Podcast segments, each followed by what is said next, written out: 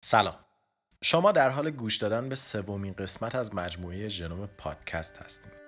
در این قسمت ما ارجاعات زیادی داریم به نکاتی که در دو قسمت قبلی بیان شده و خیلی از حرفایی که می‌زنیم به اونا مربوطه. پس شاید بهتر باشه که اول اونا رو گوش بدین تا کلیت ماجرا دستتون بیاد. یا همین که گوش ندین. انتخاب با خودتونه. در هر صورت این شما و این هم قسمت سوم این مجموعه. در سال 1990 20 بیولوژیست در کشورهای مختلف جهان بزرگترین همکاری زیستشناسی تا اون زمان رو برای عملی کردن یکی از بزرگترین اهداف جهان علم شروع کردند. هدف اونها ترتیب دهی و خانش کل ژنوم انسانی بود با 3 میلیارد دلار سرمایه عمومی در مدت زمان 15 سال. پروژه ژنوم انسانی یا Human Genome Project چندین سال به کار خودش مشغول بود ولی 8 سال بعد یک شرکت خصوصی دیگه به نام سلرا تصمیم گرفت همین کار رو با زمان برآوردی 3 سال و هزینه بسیار کمتر از HGP به انجام برسونه. بعد از اینکه های اولیه برای همکاری این دو گروه نتیجه باقی موند، رقابت اونها برای رمزگشایی آغاز شد و دو گروه با تکنولوژی یکسان ولی استراتژی های مختلف به نگارش دستور ساخت همه موجودات زنده پرداختند. اما قبل از اینکه بقیه داستان رو براتون بگیم شاید بهتر باشه که اول به توضیح مفهوم ژنوم بپردازیم ژنوم چیه خب مجموعه تمام ژنهای درون شما ژنوم نامیده میشه. ژن چیه؟ ژن هم بخشی از دی ای که یک سری اطلاعات خاص درونش هست. ژنهای شما دستوراتی هستند که به کمک اونها پروتئین ها ساخته میشن.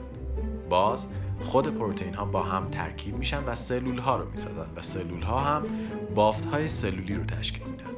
ترکیب بافت های سلولی به ساخت اجزای بدن مثل قلب، استخوان، شش و بقیه اندام ها و ترکیب اونها با هم هم در نهایت به ساخت یک موجود زنده ختم میشه. اینا همه رو در قسمت قبلی توضیح دادیم برای همین بهتر زود ازش بگذریم. ولی هدف پروژه ژنوم انسانی چیه؟ خب هدف اصلی این پروژه باز کردن این نقشه و پی بردن به نحوه قرارگیری ترکیبات دی در کنار همدیگه هستش. اگه یادتون باشه در قسمت اول گفتیم دی دو بخش اصلی داره. دو تا ستون و یک سری پایه نردبانی شکل که به هم متصل شدن. جنس این ستون ها در همه آدما ثابته و از قند و فسفات ساخته شده. اما پله های این نردبون که از اتصال آدنین با تیمین و یا گوانین با سیتوزین تشکیل شده در هر موجود زنده فرق می‌کنه و نحوه قرارگیری اونها در بالا و پایین هم دیگه است که های میون ما و نخود و یا من یا شما رو به وجود میاره. در دی هر کدوم از ما حدود 3 میلیارد از این پله ها وجود داره که به شکل های متفاوتی کنار هم قرار گرفتن و هدف پروژه ژنوم انسانی کشف نحوه قرارگیری این سه میلیارد پله در کنار همدیگه هستش. اما خوندن این کتاب سه میلیارد کلمه که زندگی همه ما بهش وابسته است چطوری انجام میشه؟ خب DNA به طرز وحشتناکی بزرگ و در عین حال به شکل ترسناکی کوچیک هستش اگه ما هر پله رو با دو حرف اختصاری بازهای نیتروژنی دوورش با فونت ده روی صفحه آچار بنویسیم طول دی ای یک انسان حدود 262 هزار صفحه میشه ولی خب این 262 هزار صفحه در 5 سانتی متر تازه در حالتی که بازش کنی نهفته شده. پس دیدن و خوندنش نیاز به یک تکنولوژی خیلی خوفناک داره. و خب خبر خوب. ما به این تکنولوژی دسترسی داریم. در ابتدای کار ای باید به بخش خیلی کوچیک تقسیم بشه که قابل بررسی باشه. بعد از اون برای کاهش احتمال خطا با استفاده از آنزیم های خاص نصف این ای در تعداد زیادی باکتری تکثیر میشه تا هزاران نسخه از اون بخش رو در اختیار داشته باشه اگه یادتون باشه گفتیم هر نصف از دی ای فقط به یک شکل می‌تونه تکمیل بشه و هر پله از دی ای تنها به زوج مربوط به خودش متصل میشه. حالا اینجا ما از روشی به اسم سنگر استفاده می‌کنیم تا هویت و پله های این بخش کوچیک از نصفه دی خودمون رو شناسایی کنیم اول یک مخلوط از بازهای نیتروژنی آدنین، تیمین، گوانین و سیتوزین به همراه مقداری آنزیم درست می‌کنیم و بعد اونو به یک بخش کوچیک از دی ای شلیک می‌کنیم. طبق شناختی که ما از ای داریم می‌دونیم آدنین فقط و فقط به تیمین و گوانین حتما به سیتوزین متصل میشه.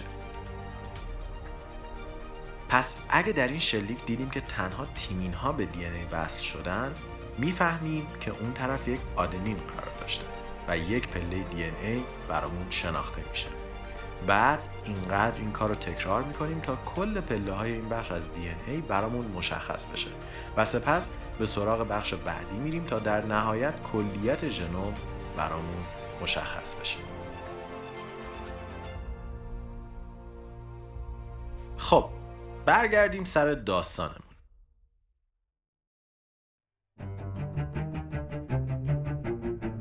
گروه پروژه ژنوم انسانی و شرکت سلرا در سال 1998 رقابتی رو برای رمزگشایی ژنوم انسانی شروع کرده بودند. رقابتی که با دو استراتژی متفاوت انجام می‌شد. پروژه ژنوم انسانی روی کردی کاملا علمگرا و فراملی به این مقوله داشت و به خاطر آمول منفعه بودنش یک همکاری بین المللی رو بین کشورهای مختلف به وجود آورده بود. به این شکل که هر آزمایشگاهی در هر جای جهان می‌تونست به داده های اونها دسترسی داشته باشه و اونا رو در انجام این فرایند یاری کنه.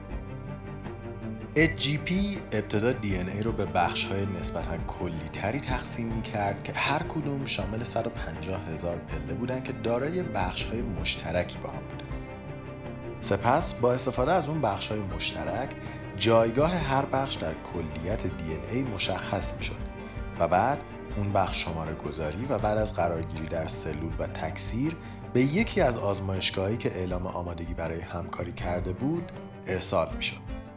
این فرایند تقریبا 6 سال و تا اواسط 1996 طول کشید.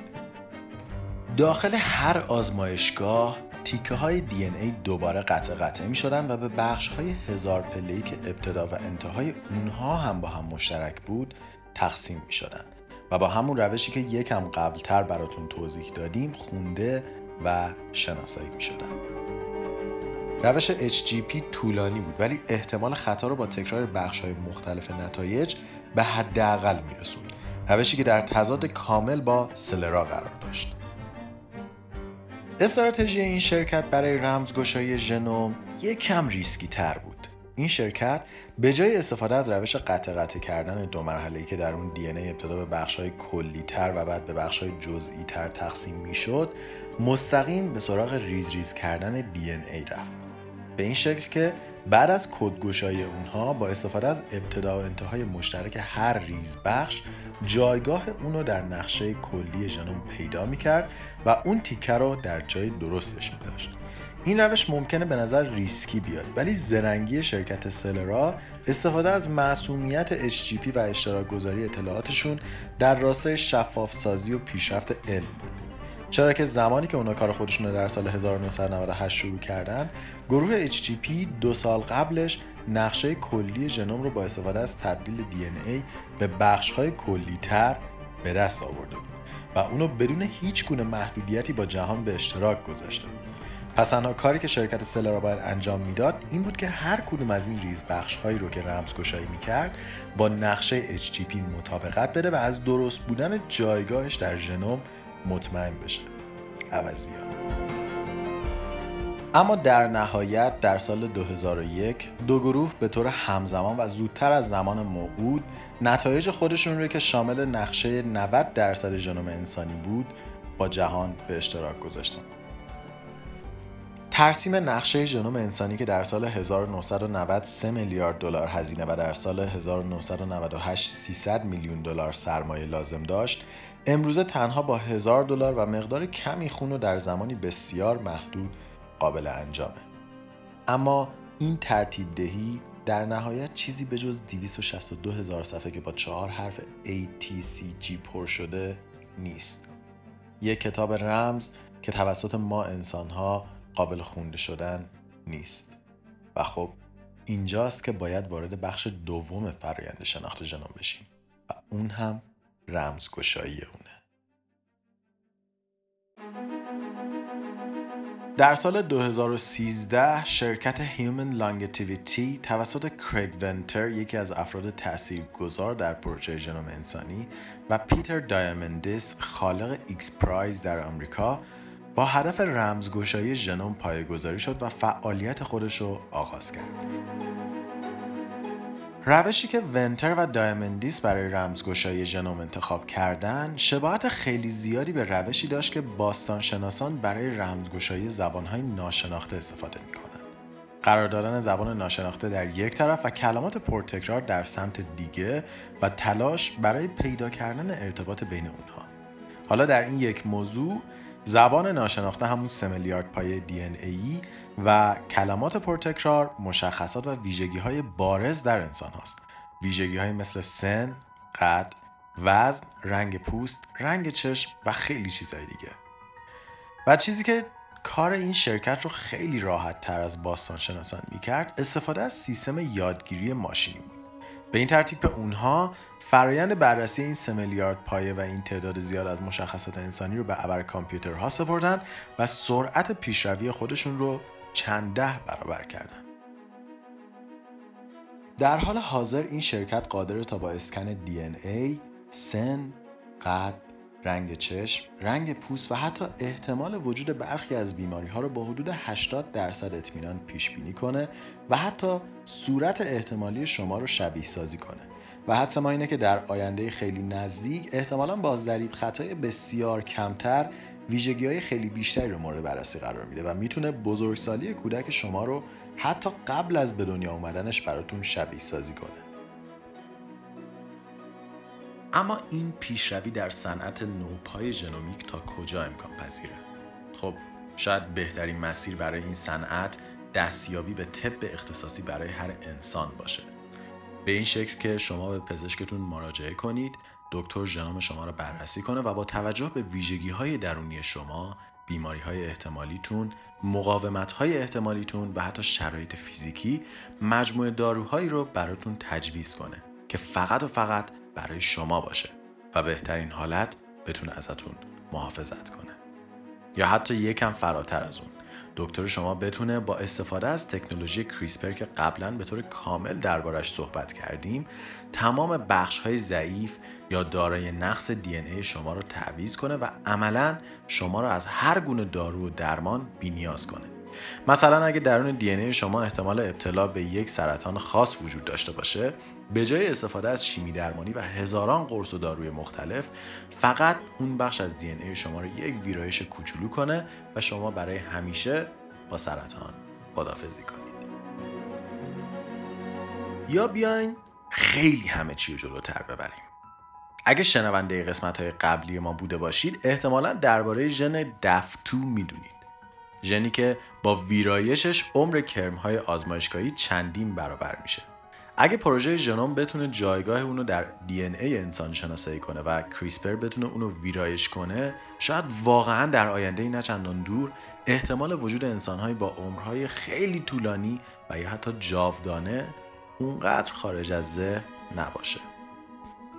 در هر صورت شاید بشه گفت که دهه های آینده زمان عجیبی برای نسل انسان خواهد چرا که ممکنه لایه هایی از خودشناسی رو به روی ما باز کنه که حتی در دورترین رویاهامون هم نمی گنجید.